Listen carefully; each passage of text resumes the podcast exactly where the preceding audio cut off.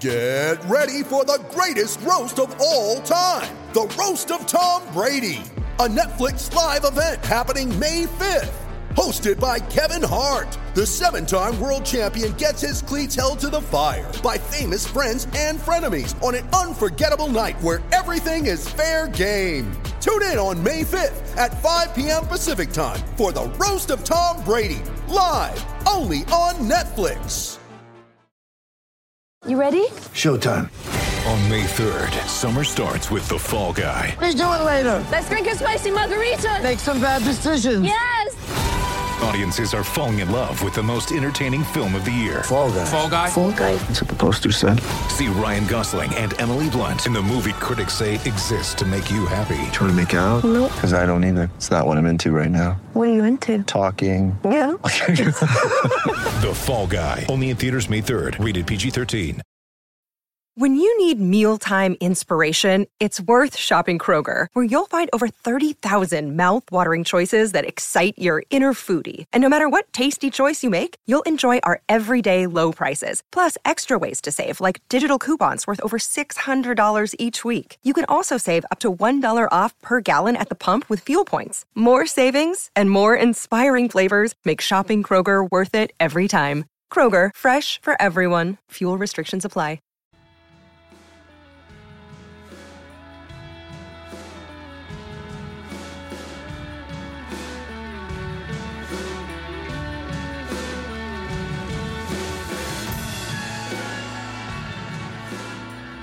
Hello and welcome to this week's Wisden Cricket Weekly podcast. It's been a great week for England. They completed their first overseas win in over two years. Jennings, Foakes, and the spinners particularly impressing. We have a World T20 to look forward to. Can England do the double? We'll talk about Australia's torrid ODI form.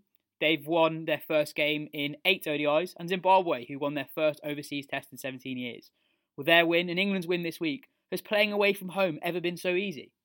I'm Yaz Rana, and I'm joined by Wisden Cricket Monthly's magazine editor, Joe Harman. Hello, Joe. Yaz. Hello. And my fellow Wisden hip young gunslinger, still not sure what that means, Ben Gardner. How are you? I'm, I'm all right, Yaz, and hi, Joe. We're all good. Yeah, we're all Well, good. let, well, let's crack on. Ben, what's your moment of the week?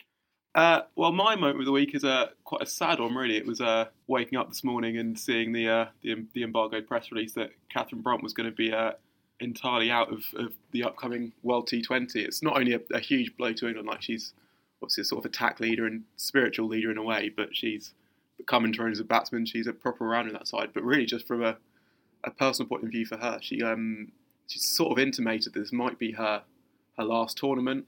It's sort of it, it hasn't been confirmed, and it might be that she wants to go out on her own terms, and now delays that until the end of the next Ashes. But it's uh, just just just just really sad for for England and for her. Fran Wilson's come in, but to replace somebody who bats in top five and is one of your five bowlers is always going to be difficult, and there's no light for light replacement within the squad. Yeah, and she's a real talisman for them as well. I, when I interviewed Danni Wyatt a few weeks back, I said I suggested that this might be Katherine Brunt's final tournament, and her her face fell, and she said she's just so important to the team, not only what she does on the pitch, but in terms of the change room. It's still quite a young side, and she offers so much experience. Danni Wyatt said she's not going to let Katherine Brunt retire anytime soon. Uh, so I, I, I hope and I think that if now that she can't play this tournament, she'll hold out for the Ashes at least next summer. The, the closest they've got, not in terms of being a pace bowler, but as sort of a, an all action all rounder, is maybe Sophia Dunkley, and we'll get more into the England stuff soon. But um, I, I really like her. I think she's got, got a bit about her, and she bowls leg spin, which basically no England bowler almost ever has done. Um, so yeah, it could, it could be a route into the side for her, but yeah, it's a huge blow. Well, we'll talk about the World T20 in greater detail later. Joe, what's your moment of the week? So mine was uh, a thing I, I saw on Twitter that, that caught my eye. Uh, Shiva Singh, uh, an Indian left-arm spinner of Uttar Pradesh, who uh, had a kind of unique approach to the wicket, and he he did a 360 degree pirouette in his run-up before releasing the ball, which then uh, disappointingly was called a dead ball by the umpires. Uh, so apparently, he'd done it in a previous match and it had been allowed.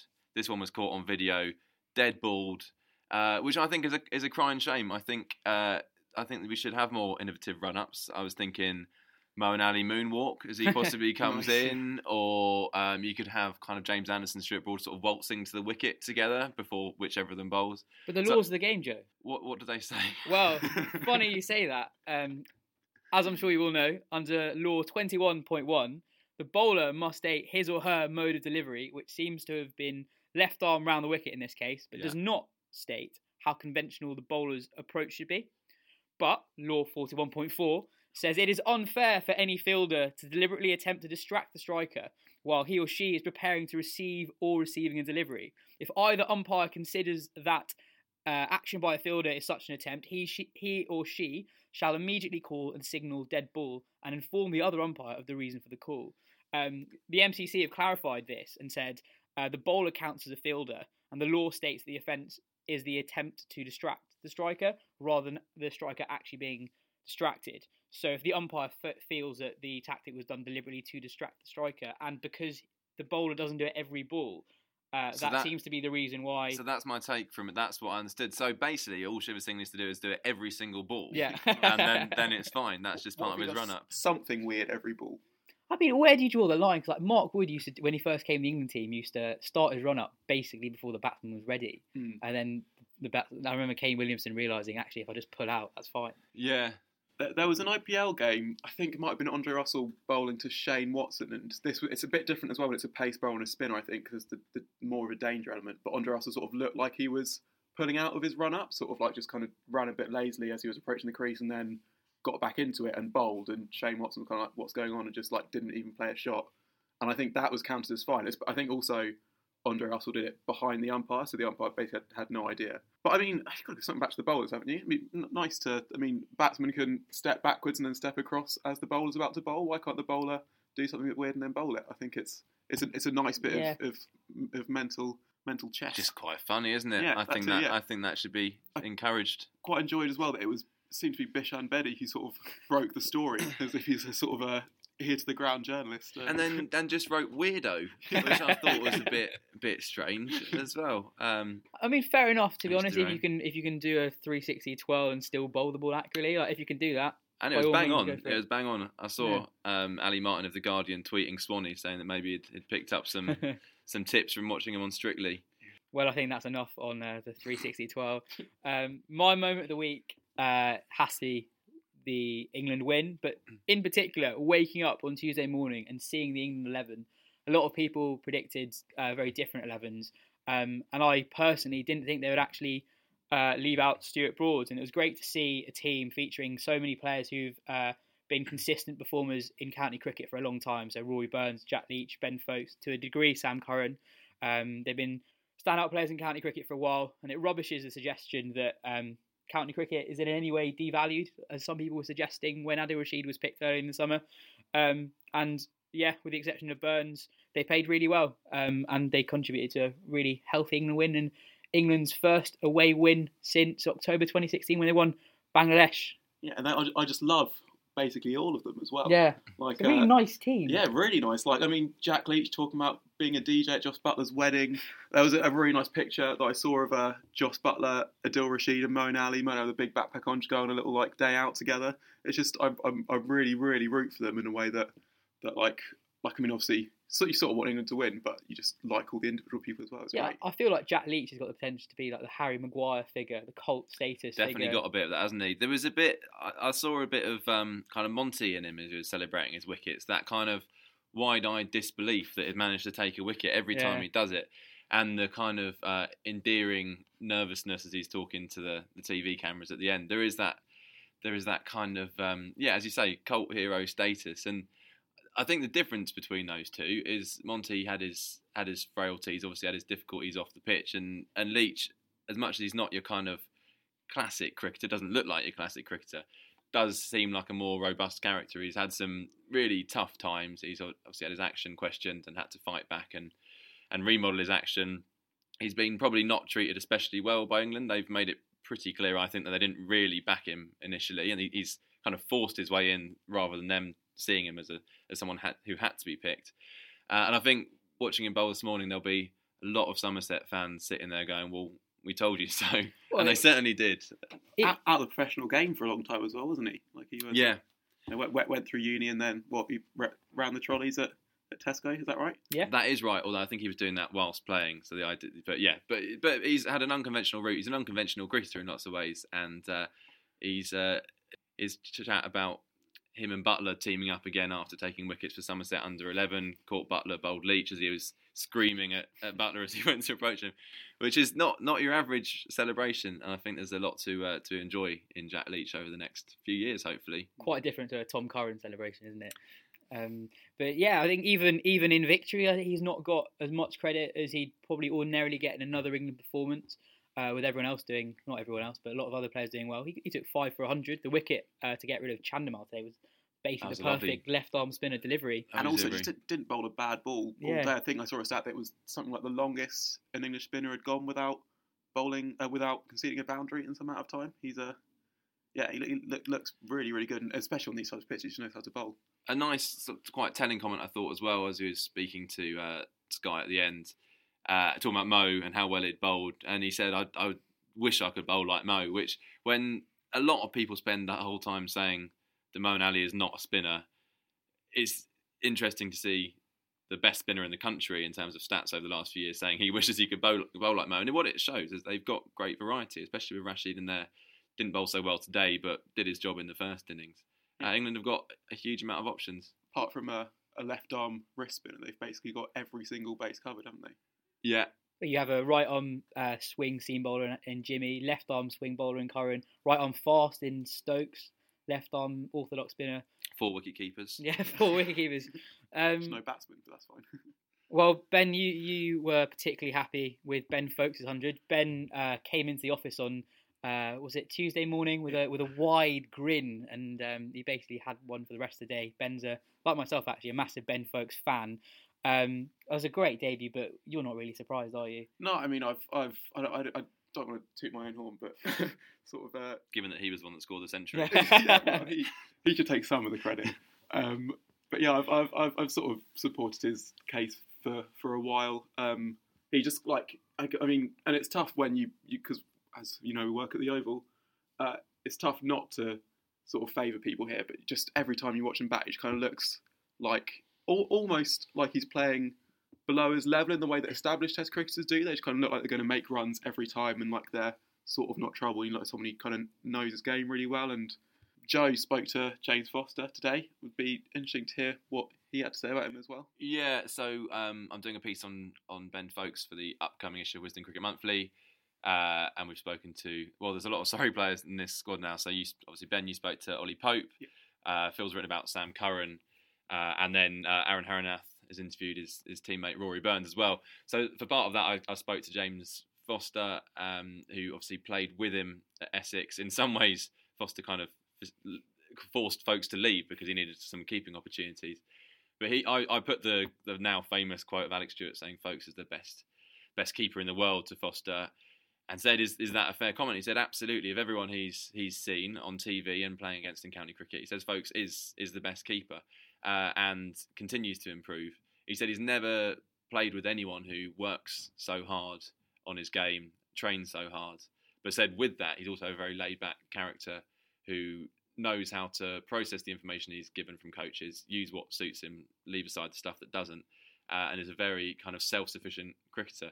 It's all the things you hear about when people talk talk about Alastair Cook or, or Joe Root just being not only a hugely talented cricketer, but one who's absolutely capable and knows how to go about things. And I think it's going to be fascinating what England do with this side now. I can't see them dropping Foakes for quite a long time now. I know you don't want to get too ahead of yourself, but given how good he is as a keeper and the fact he's got a century, I think it's going to be a struggle to to justify dropping him. So then you've got how do you fit Bairstow back in, which is a Yeah, I think we're going to come yeah, to we'll- anyway. We'll, come come on to that next. I mean, just on on Ben Foakes, England fans probably kind of forgotten how how nice it is to have a keeper that good for a while. Like it's been four years, four and a half years since Matt Prior last played a Test match for England. Oh, but you don't Um, want to do. I mean, Bairstow has become a very good keeper. Mm. But Ben Foakes is so natural. That is Um, true. I think he, he takes the half chances, um, and uh, I think particularly in Sri Lanka where it's spinning, I think you need that. Like his stumping, he make it was quite a hard stumping. The ball bounced quite a lot. He made that look routine. Yeah. Um, and like throughout the whole Test match, he made keeping look so easy. Yeah, I do think the more we talk about Foakes being a good keeper, somehow Bairstow becomes a worse keeper. And Yeah. given the strides he's made, I think that that there's a danger of that being qu- quite unfair. And I know, well, Yeah. we all know Bairstow feels that very keenly Yeah. and has a bit of a chip on his shoulder about it. But he's to an extent, just got to take it on the chin. I mean, does he really think he's the best keeper in the country? Mm. Be interesting to hear his thoughts on that. But not many would say that Bairstow is. Well, Foakes is batting as well. Like uh, in his century, um, he batted sensibly. Um, the the the top six went in with um, I thought unnecessary positivity.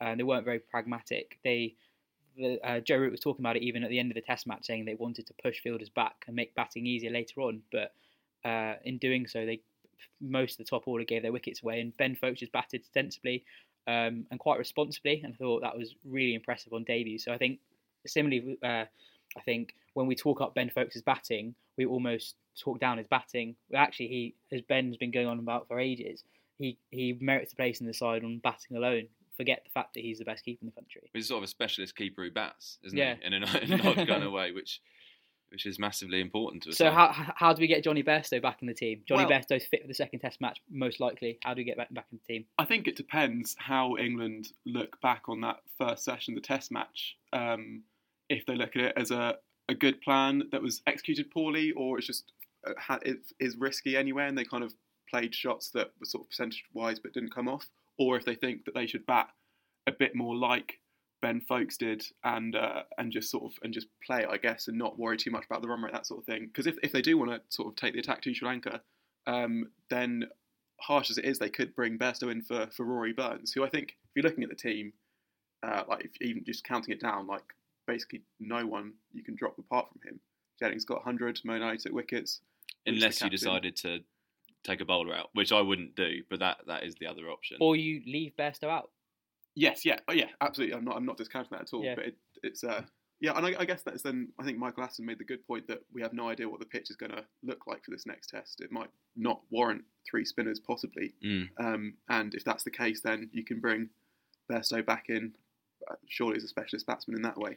Um, But again, who for? Like I guess I guess Rashid would be Rashid's the one. only- but then Rashid, I know he doesn't bowl that much. Root doesn't bowl in too much, but he does use him. He uses him to take wickets when nothing's really happening. He does clean up tails like no one else does. They've got if they are bringing him in, they've got it really clear that they're doing it to make the side better, not because they want to get Bairstow back Yeah. in the team. And I think if he doesn't play the next test, so be it. And I probably would leave him out. Uh, and I don't think it's a massive concern. You bring him back in when certainly um, I'm sure he'll play over the winter anyway, and then certainly next summer when you've got a bowler fewer in that side, then you Mm. do want to have him come back in. Rob Smyth wrote a really excellent piece for the Guardian Spin this week talking about the idea of a, a best 11 being a kind of antiquated idea that that shouldn't exist anymore that you should have a squad that you trust and you pick your 11 but so you've got your best squad and then you pick your best 11 for each game based on that. And I think that's where Ed Smith is coming from. Uh, and I'm not sure changing a winning team is always whether you want to do that anyway is, is questionable. But in this circumstance I think to drop Burns after a tickle down the leg side and a run out on your first test would be especially given how long he's fought to try and get in Yeah, the test side would many- be quite a brutal selection really And how many runs he scored for Surrey over the last five years. I think uh, the runs that Foakes, and not just Foakes, but Sam Curran as well, have uh, hit for England. Um, I think there's a massive wake up call for your quartet of Moeen, Jos Buttler, Jonny Bairstow, and Ben Stokes. Uh, the four guys have been around the England team for a long time, and like if you if we're going to be honest, really good teams don't have four guys in the middle order who who all average in the low to mid thirties. Uh, if England are to become a, a great test team um, and challenge teams away from home, all teams like the Sri Lanka team's not the best team. It's a good win, but they're not the best team in the world. Um, I think those guys need to be take more responsibility for their batting, and they all have uh, multiple strings to their bow, so they justify selection uh, in other ways. But I think long term, those guys need to uh, score more runs basically and be more consistent and more reliable. At the moment, way too much is being expected of Joe Root and the lower order. There's that stat going around Twitter that um, the last five wickets for England in the last is it last year or I since think last it's summer? calendar, calendar year I think This calendar year average more than the top five, and that's not right. And I think the top order need to take more responsibility. Um, Keaton Jennings, we kind of glossed over that, but w- what an important innings that is. That potentially saved his Test career. he's I've, I wouldn't have picked him. I'll be honest. I wouldn't probably wouldn't have even taken him because I just thought the record he had shouldn't be rewarded with selection for a win at all. But Ed Smith again has looked at the conditions and said, "Look, he got a century in India. He plays spin really well. He plays the sweep shot about shot as about as well as anyone, and a lot of them. um, he deserves another chance, and he's completely shown that was a that was a right call. Um, and he's clearly a really lovely bloke who took some really difficult times this summer in his in his stride. So it's great to seeing him do well. Uh, whether that means again whether he should start next summer, uh, in Ashes summer against Australia's quicks in difficult Mm. conditions is another question again. I mean, I, I still, based on what he's done this winter, I don't think that necessarily means he's going to succeed next summer. But for the time being, after the rough, tough run he's had, I think we just say seriously well battered Keaton Jennings, and, and the mental strength he showed as well was was incredible after the, the summer he's had. Well, Yeah. I mean, so I mean, because it's all well and good sort of talking about this. Uh, this you pick your, your best, your, your, your team you think is going to win the next Test match, but it's in practice it does get like it does get a bit harder. It's like it would feel very strange if you have Keaton Jennings who doesn't play a Test in England, who you then sort of pick for every overseas tour in a way. Or and I, it's, I think it's just slightly different with with batsmen maybe that it just feels different. I know India do sort of do it, like they like basically don't ever pick the same the same team two games in a row or at all, but it's it is sort of tough to see how it works in practice when you when consistency is important as a batsman to be able to like play without fear of failure because that could be loss of your place and that sort of Yeah. thing. It is a, it is a tough thing with Jennings. So I don't know how if it could impact the England team long term to uh, sort of discard him even if he has a good winter. I don't know. The reality is, if he has a massive winter or a good winter, he will start the first That's test of the Ashes. The debate is whether that makes him the best person to still keep the job, and then you decide two, three tests in. Well, we've only got one Test match at home before the Ashes starts. We've got three in West Indies and one against Ireland, I think, at Lords. Yeah, Um, yeah, I mean, I, I really like Jennings as a as a, as a character. Um, I really want him to succeed because I honestly think he could be a future England captain. Take take the burden off Joe Root. I know that's uh, quite premature considering that uh, he's had a horrible run in the side at home. But in terms of his character, I don't think there are many obvious leaders in the team other than Jennings and, and Buttler, probably the only other guy who, who could do it. Um, so yeah, I'm Ben Foakes.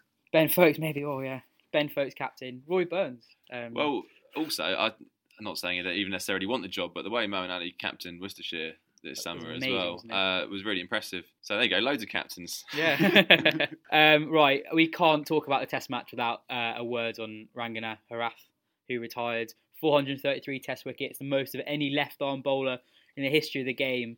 Um, ben, do you think he's kind of underrated? He's gone under the radar and he's had a stellar international career. Uh, yeah, I do. And when it comes to people being talked as underrated, I often think that underrated players get talked off so much underrated that they become rated. But I think I still think with him that he is Michael um, Carrick. Uh, yeah, sure. Uh, James Milner. Yeah.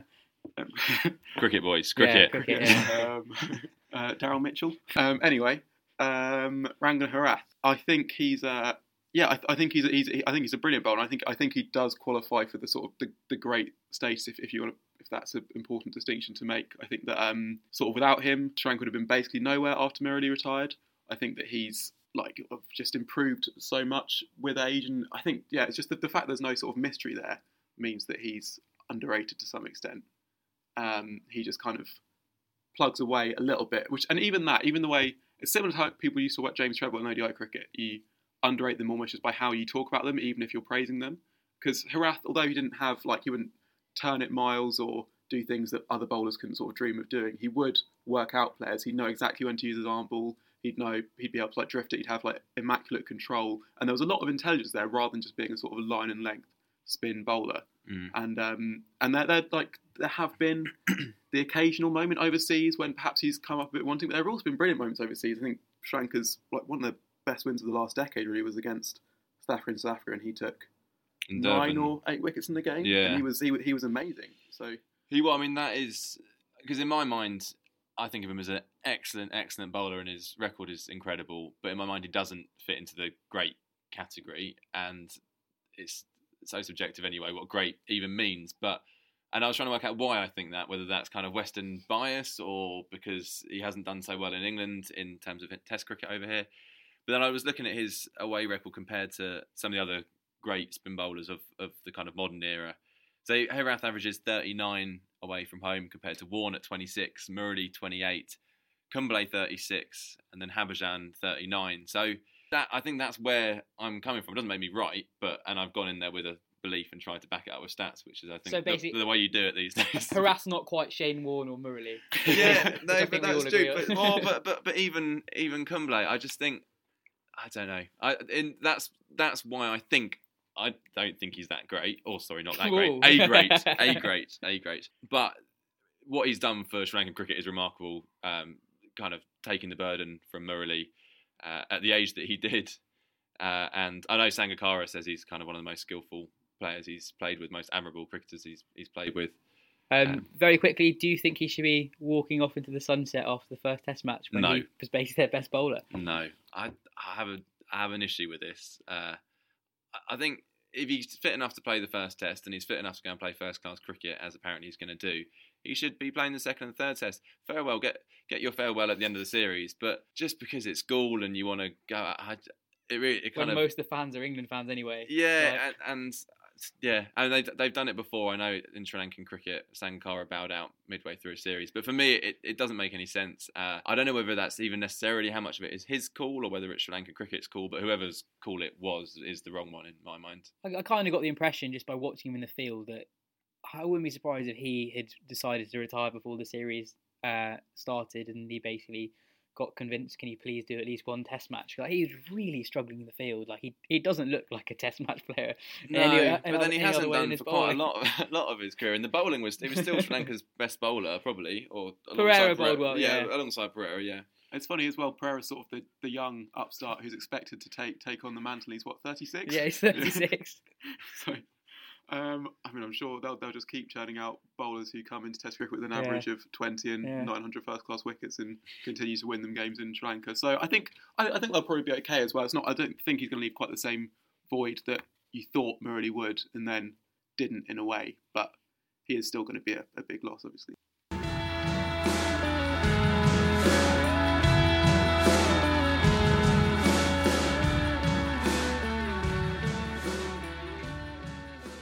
World T20 kicks off today. Um, ben, how do you think England are shaping up going into the tournament? Uh, pretty good. They have had really good form in T20. Well, pretty reasonable form in T20s for a while. They obviously won the Tri Series against Africa and New Zealand. They lost in the final against India and Australia and won the series against Australia in the Ashes. All, all good sides, and they held their own every time.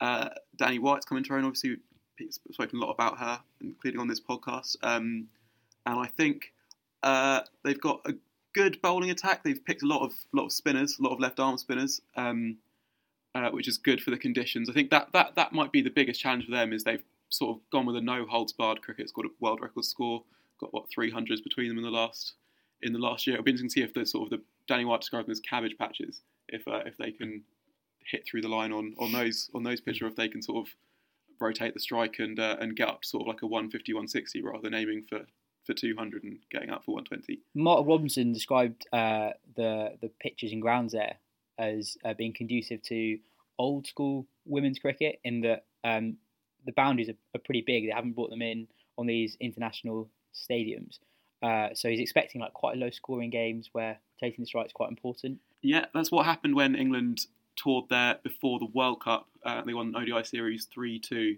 I think. And uh, yeah, their, their scores of 150 in ODIs could prove match winning then. So it's going to be yeah a lot of uh, ones and twos, even threes, really testing the fitness. Um, could be quite important to to bat deep, which makes Brunt even more of a loss. Um, I, I yeah, I, I, I, but considering how easy their group is comparatively, um, I would put them as slight favourites ahead of Australia, just because there's every chance Australia could slip up against New Zealand or India, and then uh, after, does that make sense? Whereas if Australia get out of their group, I'd make them favourites. Cool. So uh, other than Australia, anyone else who you think could threaten?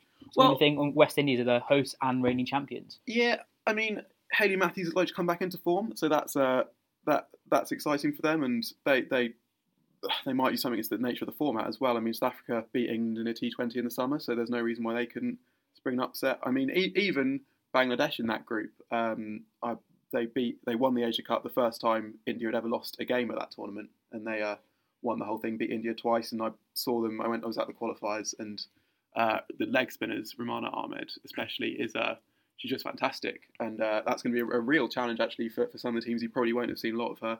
And then New Zealand, uh, sort of a bit of bit of ebb and flow. Joe, you sort of feel like our New Zealand cricket expert. How do you see Um, am I? Wow, that's a new title. I'll be demanding a pay rise. Um, One for LinkedIn. yeah.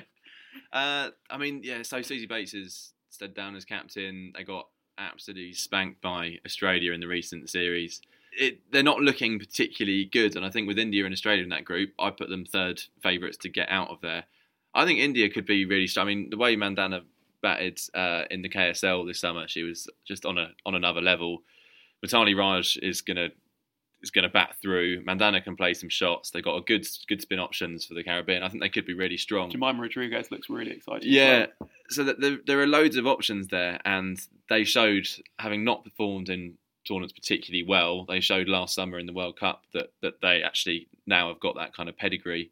Uh, so I think they would be dark horses. I do think it it looks like a two horse race with England Australia, but West Indies showed last time that you can come from come from anywhere in the shortest format. Yeah, the one thing for me with India is they they have sort of there's been there's been a bit of fluctuation with them. Like so, they had no ODI tours against Sri Lanka, who kind of you like people sort of think they might finish bottom of that group, and they just squeaked it two one. They lost the last game, and Mm. the second they won by seven runs or something, and then they, they, they lost the Asia Cup losing to Bangladesh twice. Like there are there are cracks there. So I think I, I think the, the thing that's really exciting is there's kind of no dominant team going into it, and it is it is really open. Not just because the bottom teams are caught up on it, but I think because some of those top teams are just slightly slightly not as strong as they maybe have been in the past. And uh, yeah, it could be it's going to be fascinating. I think. I think very quickly, quick words on Ireland. They comfortably beat Sri Lanka in the last warm up game.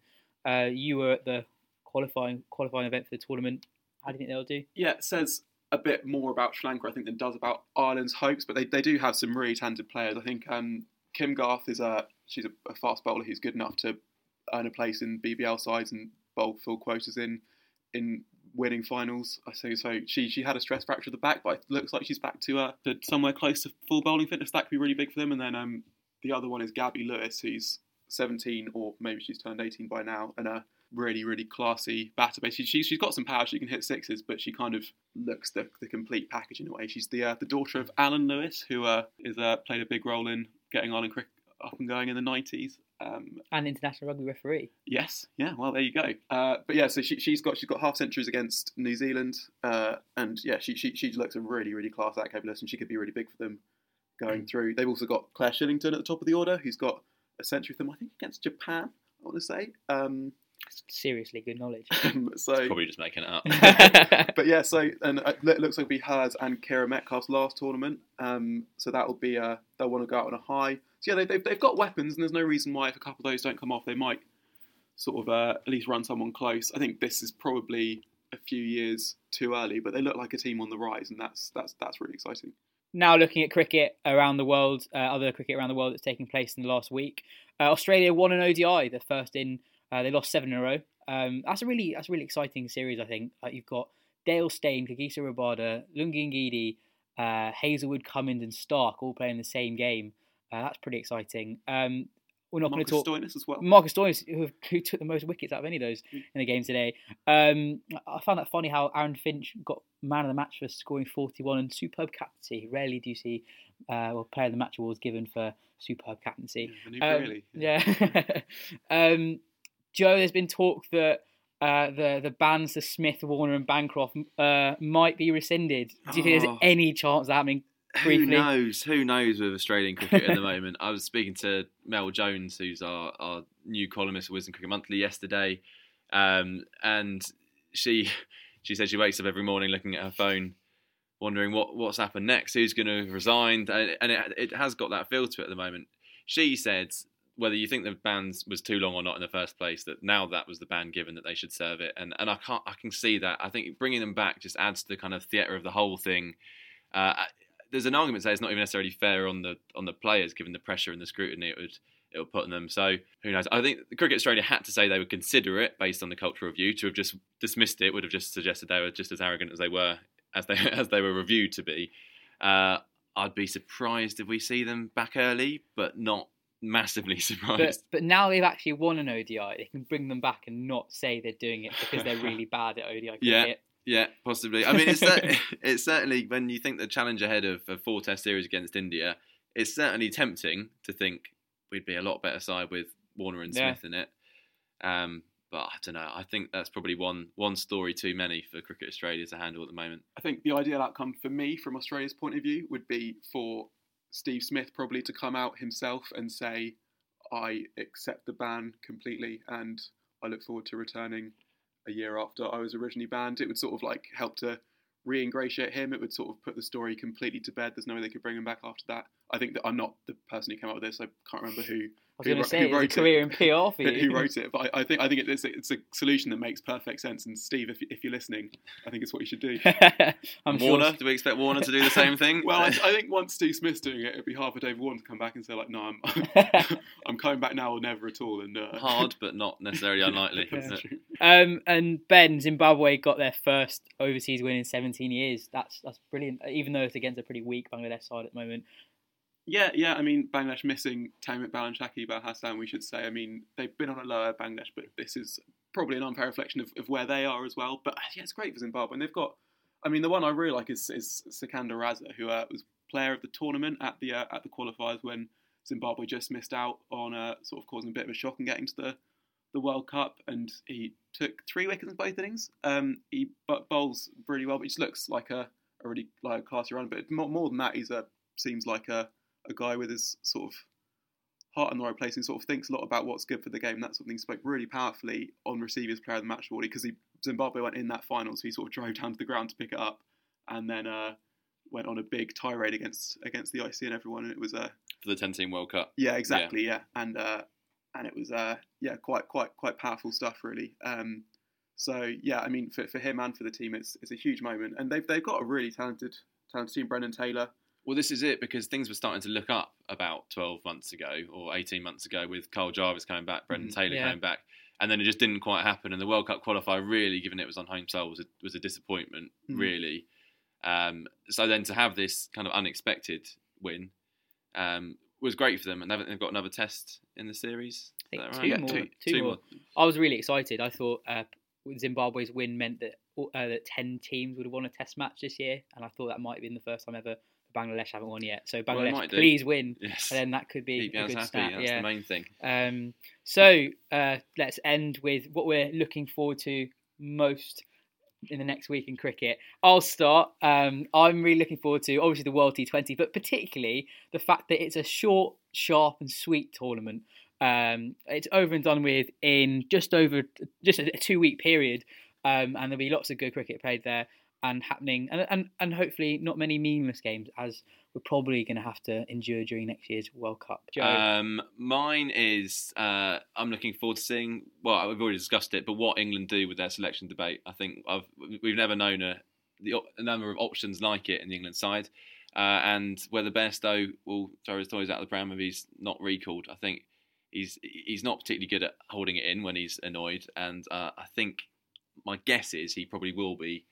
Uh, sitting out the next second test and probably quite annoyed as a result. Ben, your moment of the week. uh, Super Sunday, seven international games, and uh, me reporting on probably basically all of them. So that'll that'll be uh, fun and terrifying. But yeah, yeah, um, if you're looking for something to do, that's what you should be doing on Sunday. Cool. Thanks, Ben. Thanks, Joe. That's your Wisden Cricket Weekly podcast, folks. Make sure that you subscribe and get all your friends to subscribe. See you next week.